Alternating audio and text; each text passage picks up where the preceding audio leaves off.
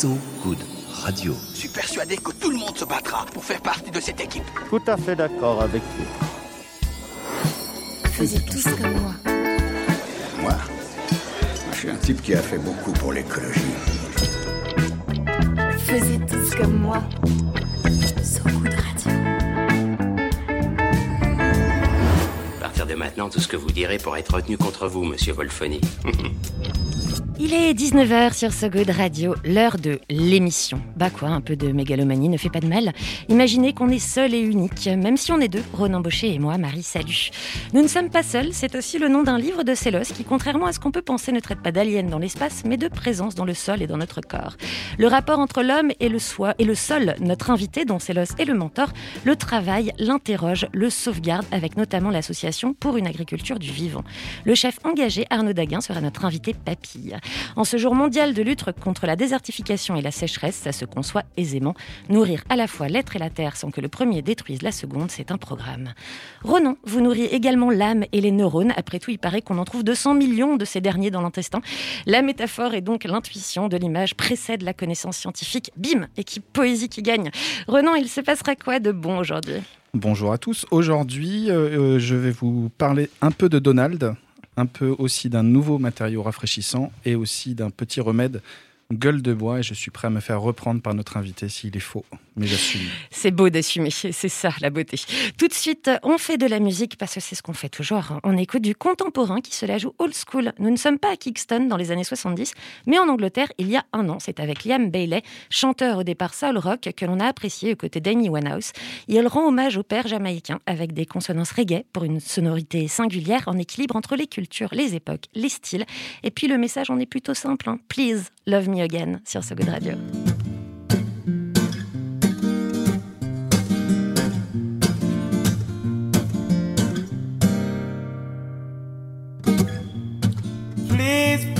Love me. It's not hard to come by. I know you need my love. I am hearing the sound of your heart. Only synchronicity does that. Inside my dreams, you are having all my children. Feels right, it seems, my love. I know you're a woman independent. Can I offer you love and commitment? No, please, love me. Oh, please love me. Don't wait too long. You never know what time can bring you. It won't be wrong, my love. If you take a chance and sit with me for a while, I'm sure you'll be laughter and smile.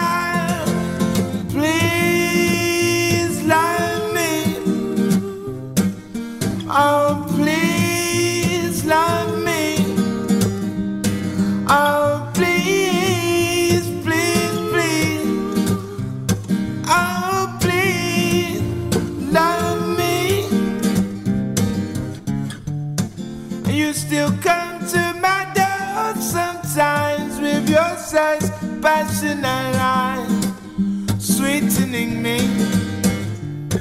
We talk about the things in our life, things we say hardly ever.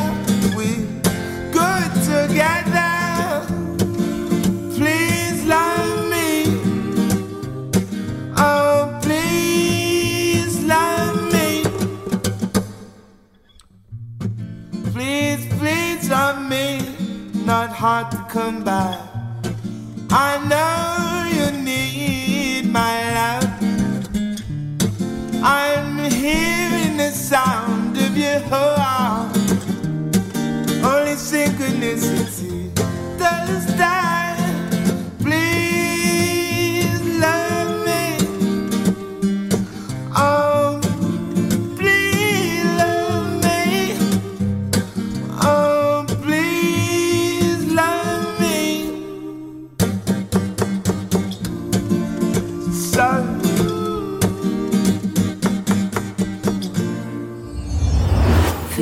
Comme moi.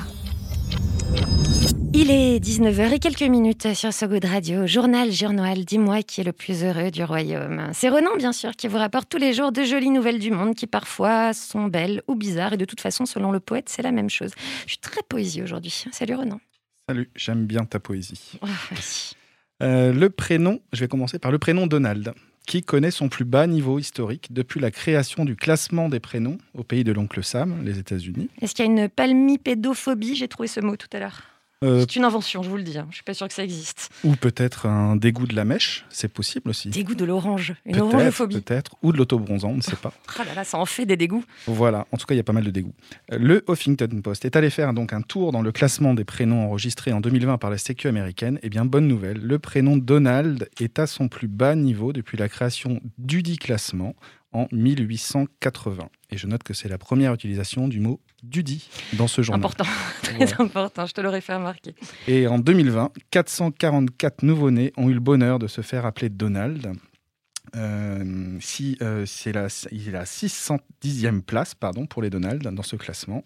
Ils étaient 539 en 2018, 507 petits Donald en 2019, contre 30 518 en, dix- en 1934, l'année ultime des naissances de Donald. Là, je pense qu'il y avait un petit côté euh, Disney, non négligeable. Peut-être. Et notez que dans ces 30 518 naissances de 1934, il y avait 11 petites, 110, pardon, 110 petites Donald, d'ailleurs, féminin. des Donaldettes. Des Donaldettes. Pour ne pas les appeler Daisy, quoi. En Et-. Je vous le donne comme ça pour, pour les dîners en ville. Sachez que les prénoms en tête des charts en 2020 aux États-Unis, c'est Liam pour les petits garçons et Olivia pour les petites filles. Ça sert à rien, mais je le dis quand même. Ça sert vraiment rien, mais on est ravis de le savoir.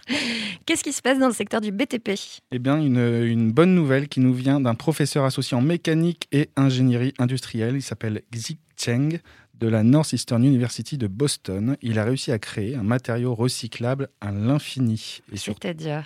Bah, surtout, ce, ce mat- ce matériau, il permet de maintenir au frais les bâtiments ou des objets sans avoir recours à une clim, ce qui est assez important, euh, ou quelque chose du genre. On en aurait bien besoin, là, tout de suite, dans le studio, de ce matériau. Je euh, ne serais pas contre l'arrivée de. Monsieur Xi Cheng. Voilà. Le matériau donc qui est plutôt blanc, il est fait de papier et de fibres naturelles qui réfléchit les rayons du soleil, mais aspire également la chaleur émise à l'intérieur du bâtiment. Et en fait, Monsieur Cheng, il a eu l'idée en regardant euh, dans son entreprise, dans son, dans son université même plutôt, un bac rempli de, de papier usagé, des, des feuilles A4. Il les a passés dans son blender de cuisine personnelle, ce qui a donné une poudre euh, de papier et euh, aussi ce qui signifie qu'il a un blender assez qualitatif. Monsieur c'est ça, il faut. Et euh, il a mélangé donc cette poudre de papier avec du téflon pour en faire une pâte qui a durci. Et il a, il a été testé sur un toit, euh, comme un toit même, avec son équipe. Oui, enfin, on n'a pas tous les mêmes idées quand on s'ennuie au travail. quand Non, même. et pas tous le même blender, je pense. Moi aussi. Si on a un blender. Et résultat plutôt encourageant, la température de la pièce s'est réduite avec ce matériau de 6 degrés. Et deuxième résultat encourageant et qui a d'ailleurs surpris M. Cheng, c'est quand il a de nouveau réduit en poudre ce toit, ce nouveau toit, eh bien il a enregistré, finalement, après l'avoir redurci par le même procédé, les mêmes résultats d'efficacité, donc recyclable à l'infini. Il a gagné le prix National Science Foundation Career Award pour ses recherches et son invention. Bah, Donc, félicitations. voilà, Mr. Tseng, on te salue. On attend d'en voir les applications. Pour terminer, petit conseil nutrition qui va bien ou qui peut-être va m'attirer les foudres de mon invité. Avec l'ouverture plus tardive des terrasses, le beau temps, l'envie de se, désal- et se désaltérer, certains le lendemain matin peuvent être plus difficiles que d'autres. Peut-être, ça peut arriver. On ne boit pas tous du, de la boisson gazeuse, de l'eau gazeuse même. Eh bien, je vous conseille de vous sustenter d'asperges vertes en rentrant chez vous. D'après une étude menée à l'université de Jeju, en Corée du Sud, les composés de l'asperge verte auraient un effet anti-gueule de bois et protègent plus efficacement le foie contre les agressions toxiques. Ils ont peut-être pas la même gueule de bois en Corée du Sud, en plus. Peut-être pas. C'est très je- aléatoire je ne comme information. J'y suis jamais allé, j'aimerais bien d'ailleurs. On faire une gueule de bois en Corée du Sud. Euh, Partout s'il faut. Euh, en tout cas, ça tombe bien puisque manger des asperges en juin, c'est paraît-il de saison. Et c'est peut-être là, attention, que je vais me faire frapper tout à l'heure. Donc vous avez jusqu'à l'été pour euh, vous gaver euh, d'asperges. J'ai regardé les cours du marché de l'asperge verte. Euh, a priori, en ce moment, ça tourne hors taxe chez les grossistes entre 8 et 15 euros le kilo d'asperges vertes, selon qu'elle soit bio ou pas. Voilà, elle est un peu plus chère ou moins chère dans cette fourchette-là. Et si le prix au kilo chez les grossistes est un peu moins de 8 euros, c'est qu'il y a de grandes chances qu'elles ne viennent pas de France, mais plutôt d'Espagne ou d'Amérique du Sud, voire d'Allemagne. J'ai vu qu'il y avait un gros marché de l'asperge verte en Allemagne. Elles sont pas très chères d'ailleurs. Bref, si vous n'avez pas bu avant d'aller les acheter, regardez bien la provenance. Oui, si vous avez dépensé 30 euros pour une bouteille de vin, vous pouvez mettre un peu plus pour des, asperges vertes anti-gueule de bois de qualité. Merci Ronan. De rien. Faisiez tous comme moi. On ne se quitte pas, surtout dans quelques minutes, on fait dans la biomimétique en quelque sorte. Ou comment, en copiant la nature, on peut produire mieux et bien, sans en plus la détruire, ce qui est quand même plus chouette. Le mouvement pour une agriculture du vivant, porté aussi bien par des chercheurs, des ONG, des agriculteurs que des chefs cuisiniers, continue son association de bien bouffeurs. Et c'est le chef Arnaud Daguin qui sera là tout en moustache pour nous en parler après la musique. Ronan, c'est quoi? C'est Farewell to Wendo de Mock and Tooth ou Toff. Je sais pas trop comment on dit. Mock and Tooth, j'aime bien. Allons, allons-y, Kentou, je ne te reprendrai pas.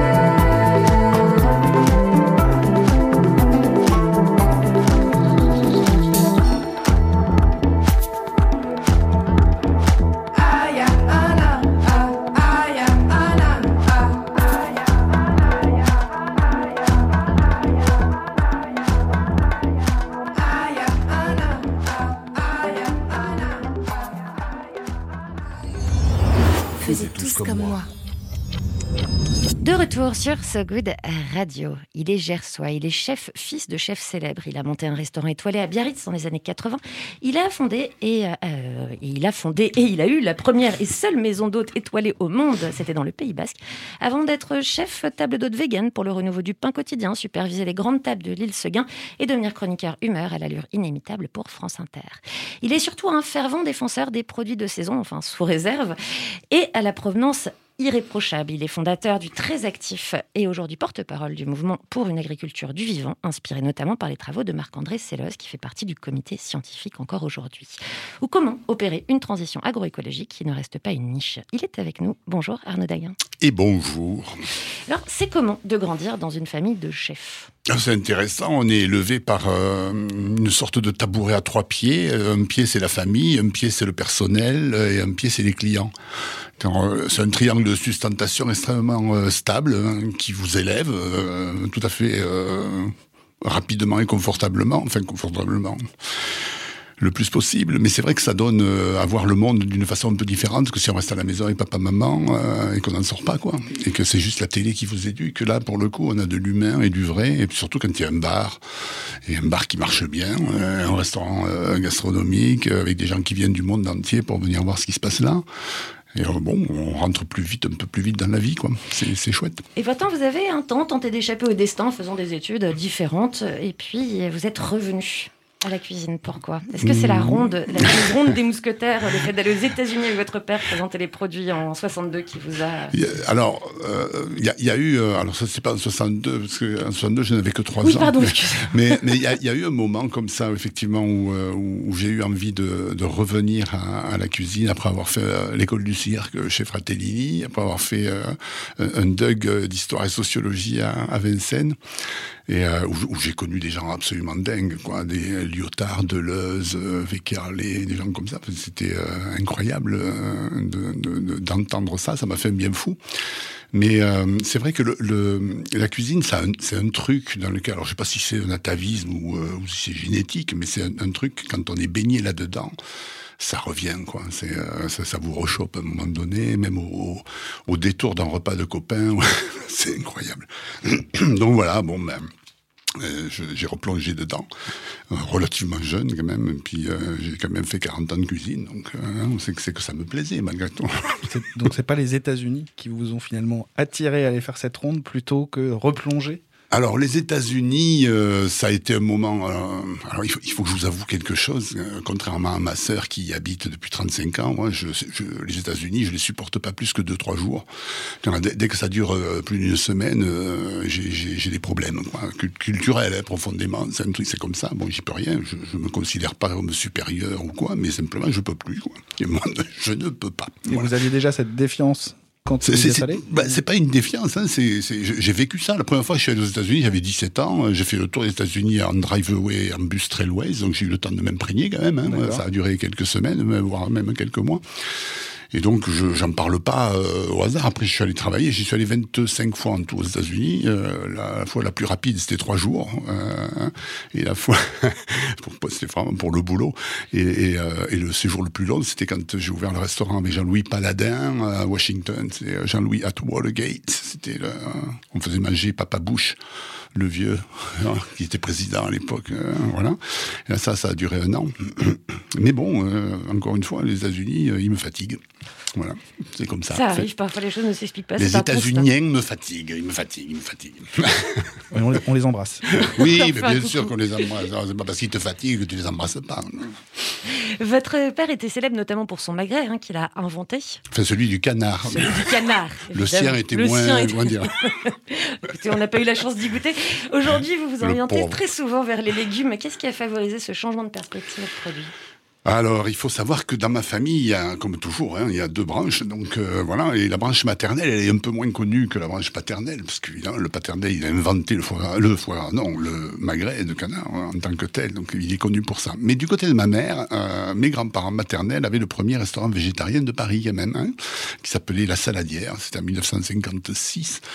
Euh, donc avant que je naisse évidemment.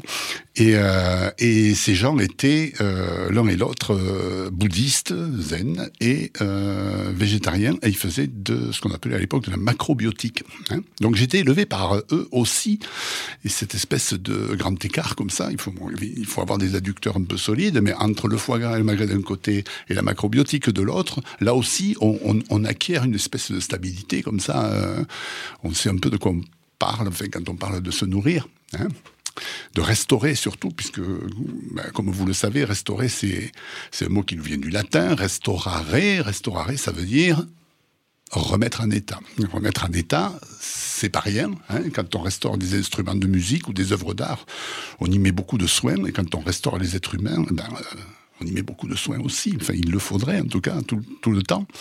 Et c'est vrai que c'est un sujet qui m'a toujours euh, fondamentalement euh, passionné, surtout à ce niveau-là, c'est-à-dire au niveau de ce qu'on appelle la restauration, ou en tout cas la nutrition. quoi. Et vous mêliez macrobiotique et euh, culture plus gersoise du terroir dans, Oui, les- c'est pas dans du la, tout dans incompatible. Oui, c'est pas du tout incompatible. Hein. Macrobiotique, ça veut dire se servir du vivant le mieux possible. hein. C'est en gros, c'est ça.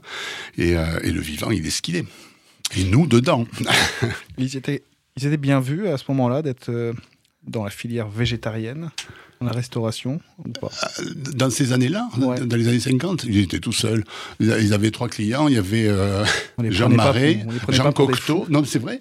Ils, a- ils avaient un petit noyau de, de clients extrêmement snobs, euh, voilà, qui faisaient. euh, qui faisaient le, le gros de leur clientèle, quoi. Et, euh, et c'était très très peu de monde. Enfin, c'était vraiment euh, personne.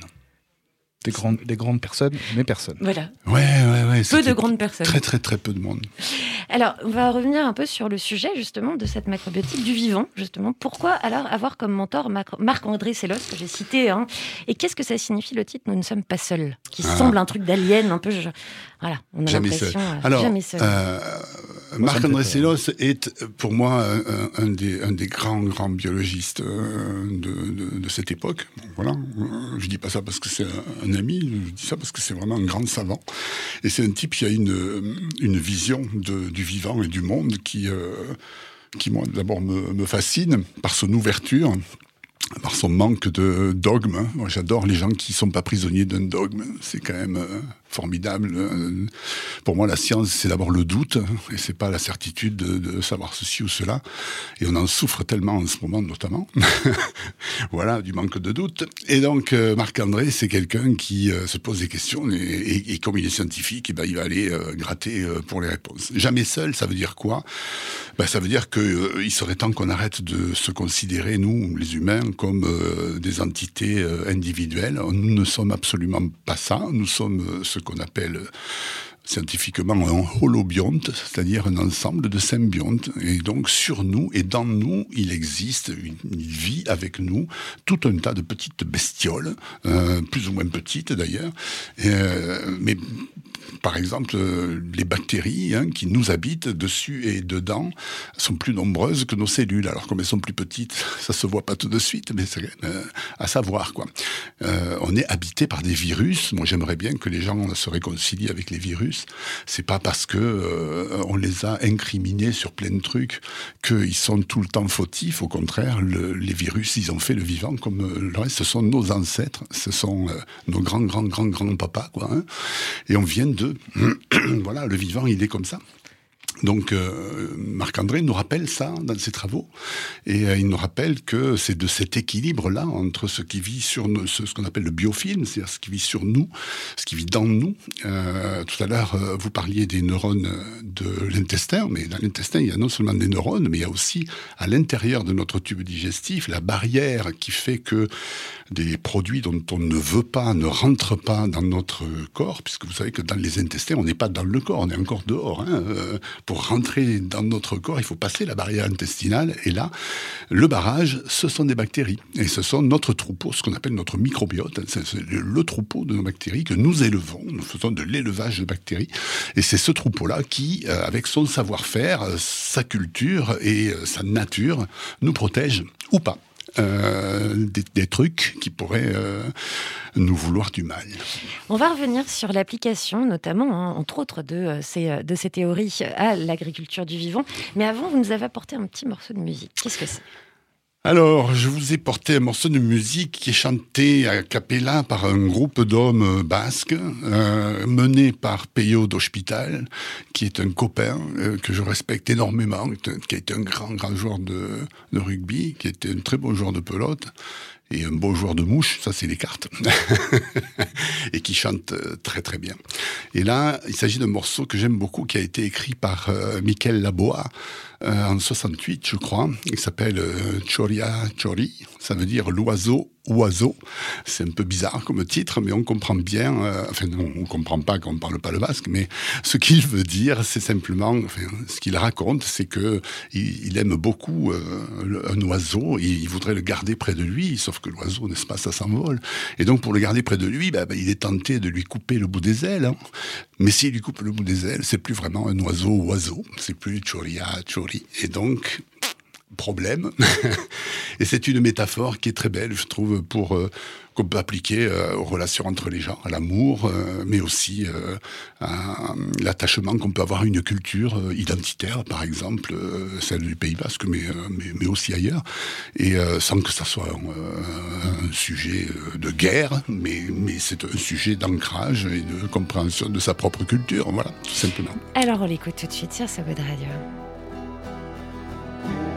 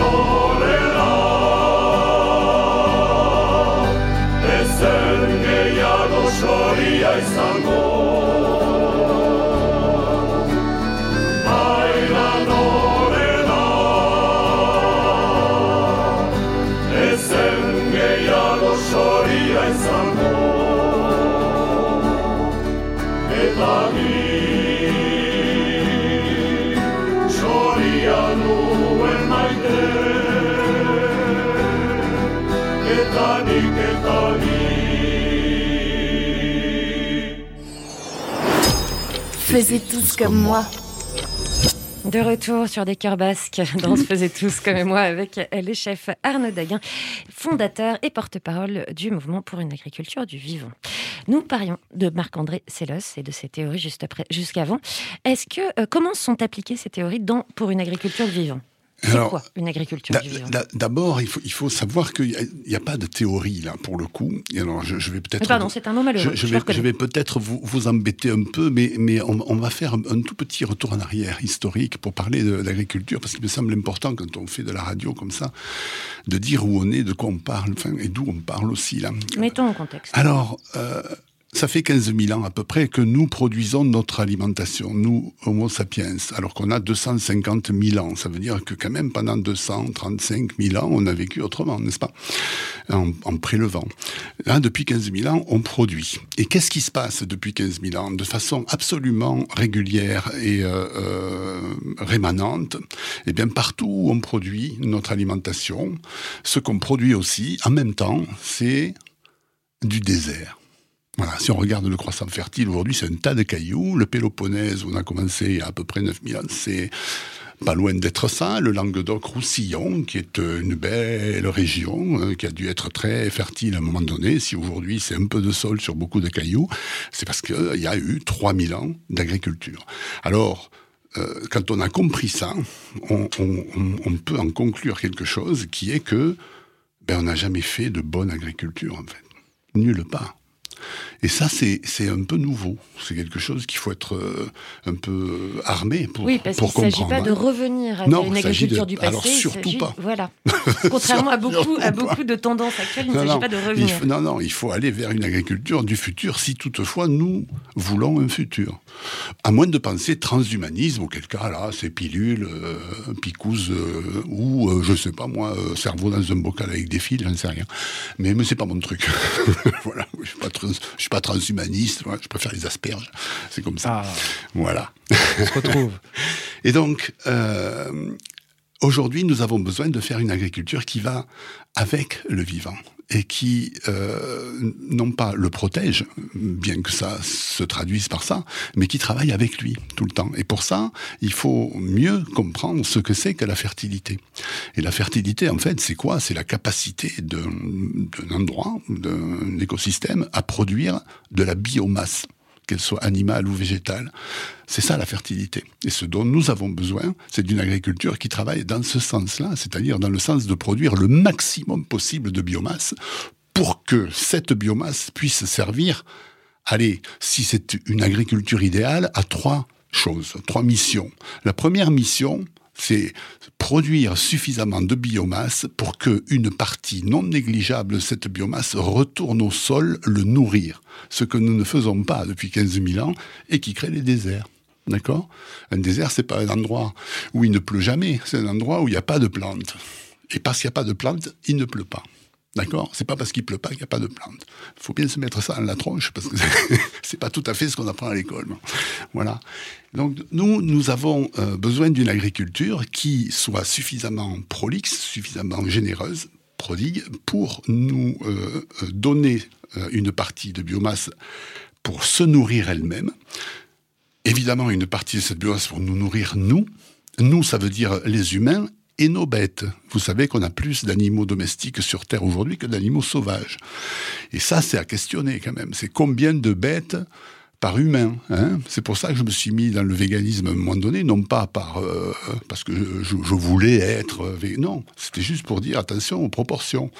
L'animal qu'on mange aujourd'hui, c'est trop d'animal. On n'a pas les moyens de le nourrir. En tout cas, pas durablement. Donc, deuxième mission, nous nourrir nous, et le nombre de bêtes que gna gna. On en reparlera un jour peut-être. Troisième mission, ben, ça serait euh, idéal vraiment comme agriculture, c'est de nous faisait du matériau pour nous vêtir, pour nous abriter, n'est-ce pas Comme euh, on en a parlé tout à l'heure, là, du matériau du monsieur. Le matériau du monsieur, il vient du sol. Hein c'est du papier, euh, voilà. Donc du matériau, de l'énergie.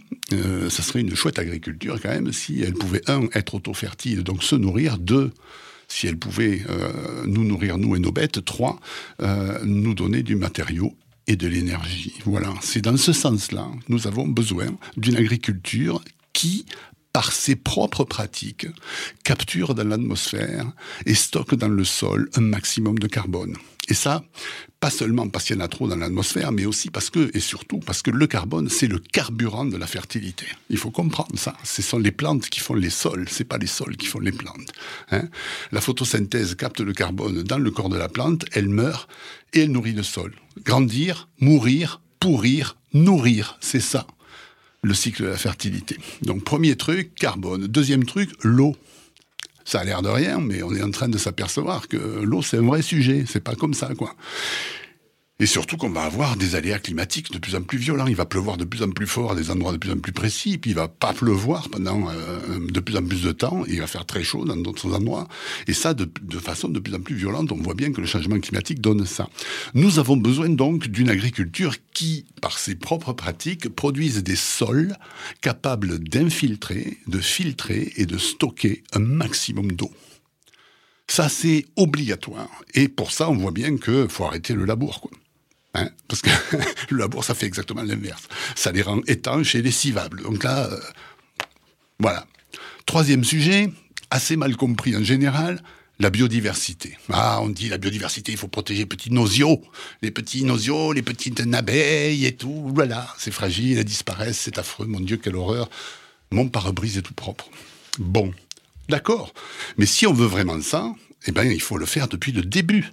Et le début de la biodiversité, c'est où? Allez, le sol. bah voilà, hein, tout démarre de là. Les chaînes trophiques, c'est d'abord des bactéries, des champignons, on en parlait tout à l'heure, nos ancêtres, voilà, qui font la vie du sol.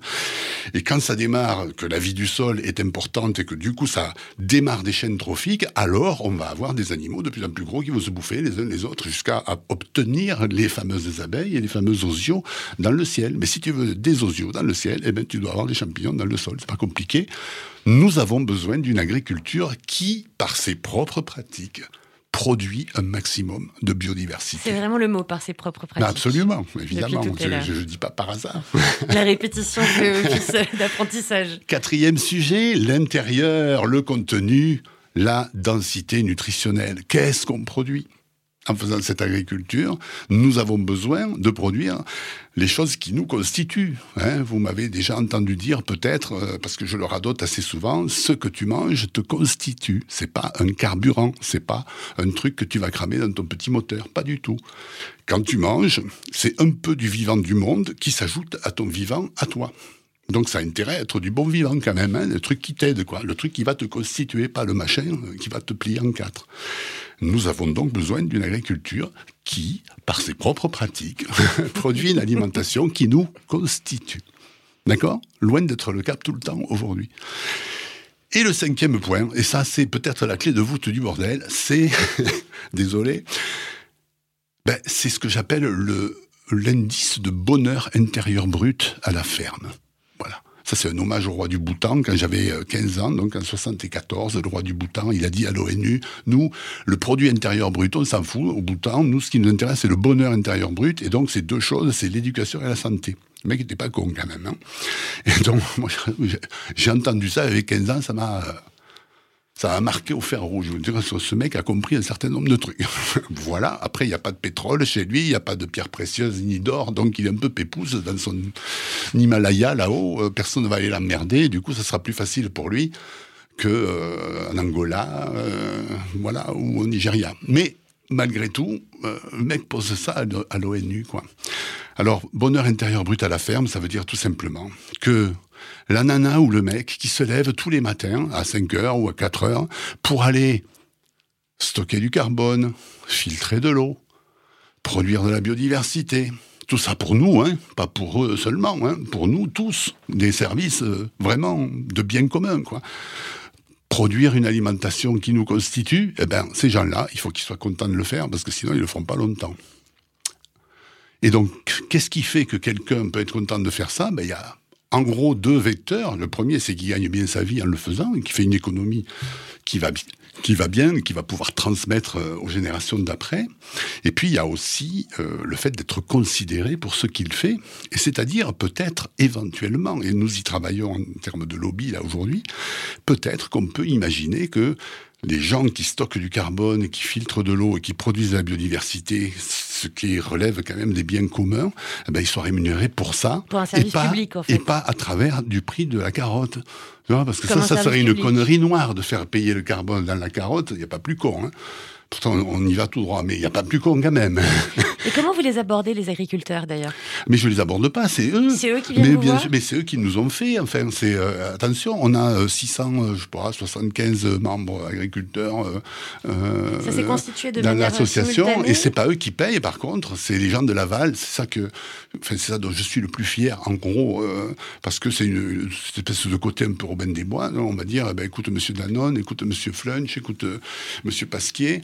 euh, il serait temps de faire une transition euh, agroécologique hein, dans nos dans nos champs. Les, les les paysans sont prêts, ils ont euh, envie et puis ils ont besoin de le faire. Par contre, euh, ça se finance et ça s'accélère. Et euh, là, aujourd'hui, on est un peu sec, donc euh, voilà. Et ça marche. Et ça marche parce que la plupart du temps, ces, grandes firmes-là qu'on voue aux gémonies facilement, euh, et on le comprend, hein, mais ils réalisent aussi que euh, leur survie économique même dépend de leur capacité à prendre en charge ces problématiques aujourd'hui. Voilà, avant de le faire savoir partout, de chanter sur les toits, il faut d'abord le faire. Est-ce que vous pensez que c'était sincèrement leur première, euh, Je m'en fous. premier défi? Je m'en alors fous. c'était plutôt un Je m'en fous, mais un point. Je m'en fous complètement. Tant qu'ils y participent. Mais bien sûr, euh, mais évidemment.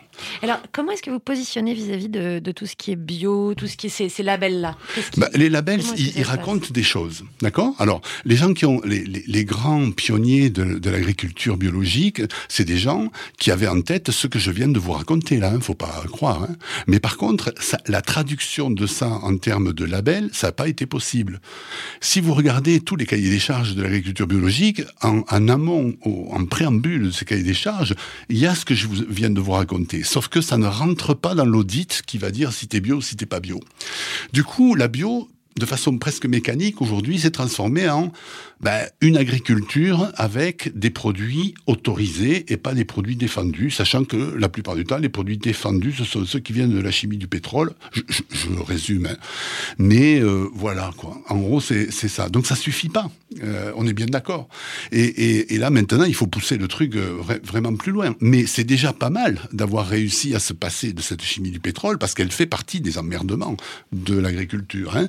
Et donc, euh, quand on parle de ça, quand on parle d'agriculture biologique, quand on parle de biodynamie, quand on parle d'agroforesterie, quand on parle de permaculture, on parle de technique, on parle de pratique, hein, de choses comme ça. Moi, je vais parler de résultats. Je vous ai parlé là de carbone, je vous ai parlé d'eau, je vous ai parlé de biodiversité et de densité nutritionnelle. Ça, ça s'appelle les résultats. Donc voilà, nous, on est axé sur ça. Donc on essaye d'apprendre à mesurer tout ça, à le mesurer pour pouvoir le valoriser en tant que tel et pas au travers d'un produit. hein. Et après, quand c'est bio, super. On a la moitié de nos paysans, à la sauce, qui, sont bio. C'est pas le problème. On peut très bien partir d'une agriculture conventionnelle et arriver à la bio par le chemin du travail, du non-travail du sol, du travail sur le sol, donc en enrichissant la vie de son sol, comme François Coutan, par exemple, dans le Gers, qui lui a démarré son activité euh, de, de, de, de réflexion sur, sur les sols parce qu'il était préoccupé par l'érosion seulement. C'était ça son problème. Et puis au bout de 15 ans, il s'est dit, mais je suis con, moi, je pourrais me faire euh, certifié en bio puisque je suis bio par résultat. C'est-à-dire que tout le boulot que j'ai fait depuis euh, 15 ans sur mes sols et sur, euh, sur mes parcelles, eh ben, le résultat, entre autres, c'est que je suis en bio. Mais c'est entre autres. Hein Alors comment, malheureusement, on n'a plus le temps alors qu'on avait des milliards d'autres questions, c'est très dommage. Mais comment est-ce qu'on peut en apprendre plus quand on nous écoute là et comment est-ce qu'on peut vous soutenir ou vous aider? Bah, déjà, euh, ce qui est peut-être intéressant, c'est d'aller sur notre site. Et puis après, il, on... est très, il est très dense, il est bien, il est bien il, est, fourni. il est pas mal, mais il y a encore mieux. Euh, vous voyez, je sais pas. Non, mais nous travaillons avec des gens que j'aime beaucoup euh, et qui ont créé une chaîne YouTube, entre autres, qui s'appelle Vers de Terre Production.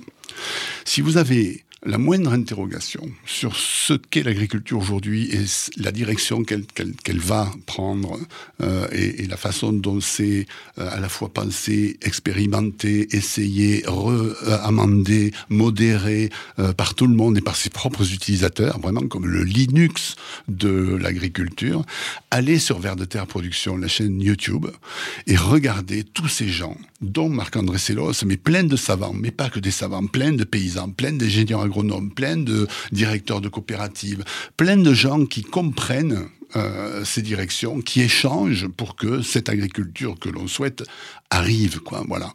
Donc, Vers de Terre Production, la chaîne YouTube ou le euh, site euh, pour une agriculture du vivant. Eh bien, voilà le message passé. N'hésitez pas à vous y rendre. Ah, Un petit truc chose. en plus, parce que quand même, euh, quand on parle de tout ça, il faut dire aussi quelque chose, c'est qu'il faut le mesurer, tout ça. Et donc, nous sommes en train, collectivement et en open source, de mettre au point un outil qui s'appelle l'indice de régénération, et qui est quelque chose qui va parler de ce dont je viens vous parler, appliqué à une ferme. hein. Donc, voilà, où en est cette ferme dans la régénération de ses sols, de son système et de ses propres... Et c'est en quelle voie. Ce sera quand? Nous sommes en train de le travailler. On peut aller voir euh, euh, et même l'essayer quand on est paysan, puisque c'est en open source. On peut aller l'essayer sur le site et euh, l'appliquer à sa ferme, qu'elle soit réelle ou virtuelle d'ailleurs. hein. C'est assez amusant de, de jouer avec ça. Très bien, bon, on se renseignera sur les résultats et peut-être qu'on vous fera revenir d'ailleurs à cette Mais occasion. avec grand plaisir. Merci beaucoup Arnaud Daguin d'avoir été avec nous. On écoute un peu de musique rapidement. Un Small Town Talk, c'est celui de Bobby Charles sur So Good Radio.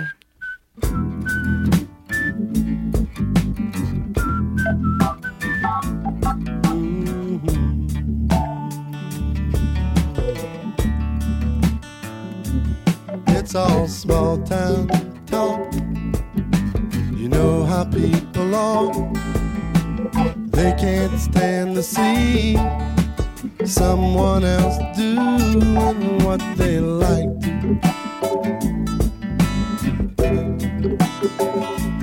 It's all small town talk. You mustn't pay no mind. Don't believe a word. Try to do it every time.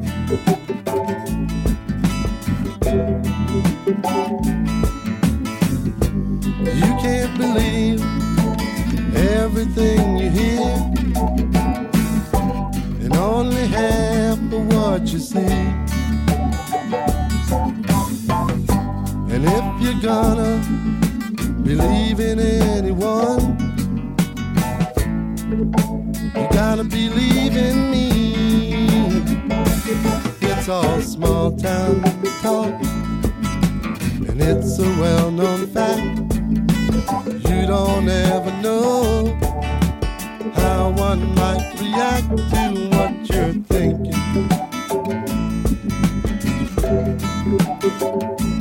And in small town talk, they tell a lot of some people crazy. And never realize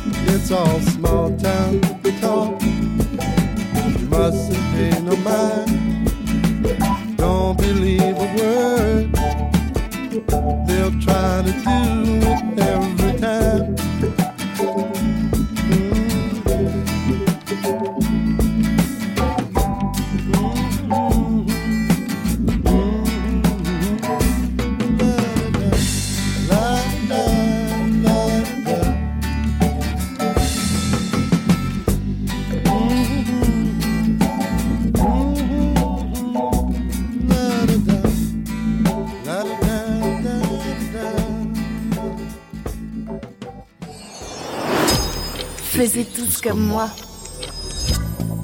Terminé, fini, dead, point. On ponctue donc cette émission. Si le sujet de la désertification vous intéresse, hein, de nombreuses euh, co- conférences sont accessibles aujourd'hui en, en ligne, à moins que vous préfériez humidifier votre gosier, ce qu'on ne juge aucunement. On n'est pas là pour soi. D'ailleurs, vous pouvez faire même les deux. C'est conseillé.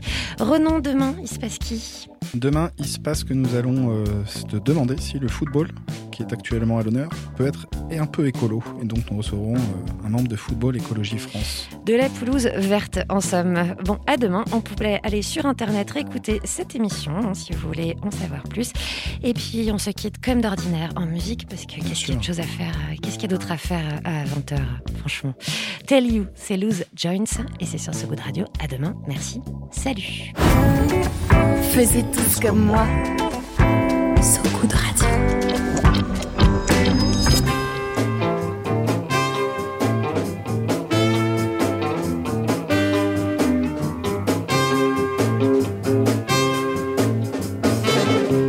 በፍቅርሽ ሰንሰለት ታሰረና ልቤ በፍጹም አቃተኝ መናገር አስቤ። አንቺን ሳስታውስሽ እንባዬ እየመጣ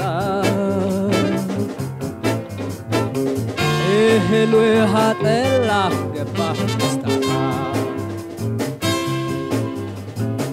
ምን ትጠቀሚያለሽ ብሞት ባንቺ ፍቅር ተይ አብረን እንሁን ማመንታትሽ ይቅር ምን ትጠቀሚያለሽ ብሞት ባንቺ ፍቅር ተይ አብረን እንሁን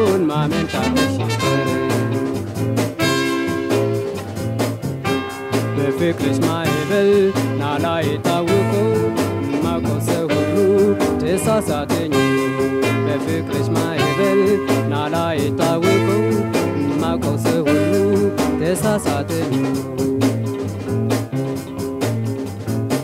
በፍቅርሽ ሰንሰለት ታሰረና ልቤ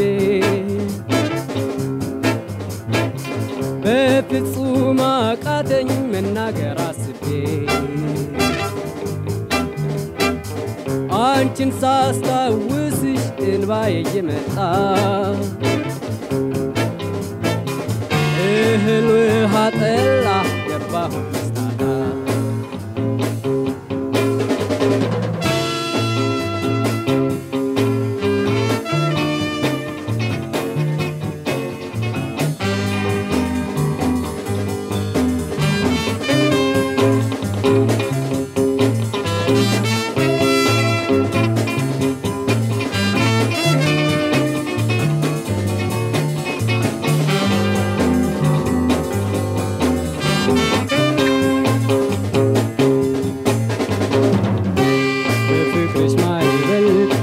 ናላ የታወቀው ማውቀው ሰው ሁሉ ተሳሳተኝ በፍቅርሽ ማዕበል ናላ የታወቀው ማውቀው ሰው ሁሉ ተሳሳተኝ በፍቅርሽ ሰንሰለት ታሰረና ልቤ። በፍጹም አቃተኝ